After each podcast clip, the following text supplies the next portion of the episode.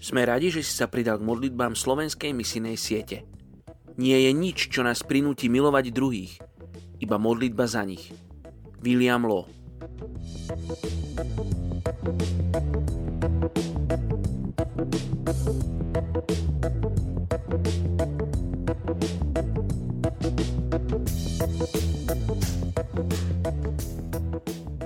Je deviateho júla. Príslovie dvadsať dvadsaťdva. Nehovor, odplatím sa za zlé. Dúfaj v Hospodina a zachráni ťa.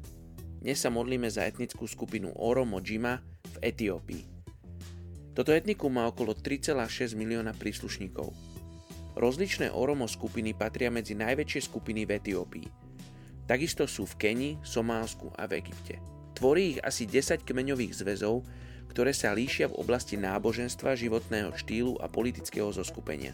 Pravdepodobne boli vytlačení z afrického rohu Somálčanmi v desiatom storočí.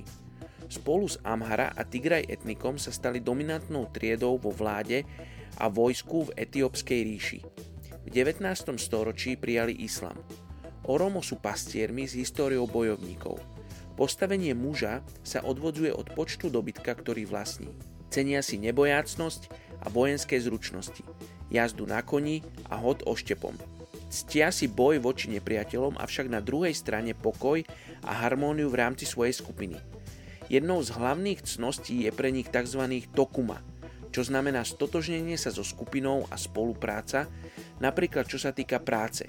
Väčšina z nich sú moslimovia, avšak ich tradičné náboženstvo je stále praktizované menšinou, ktoré uctievajú vyššiu bytosť vaga, animizmus a džinov.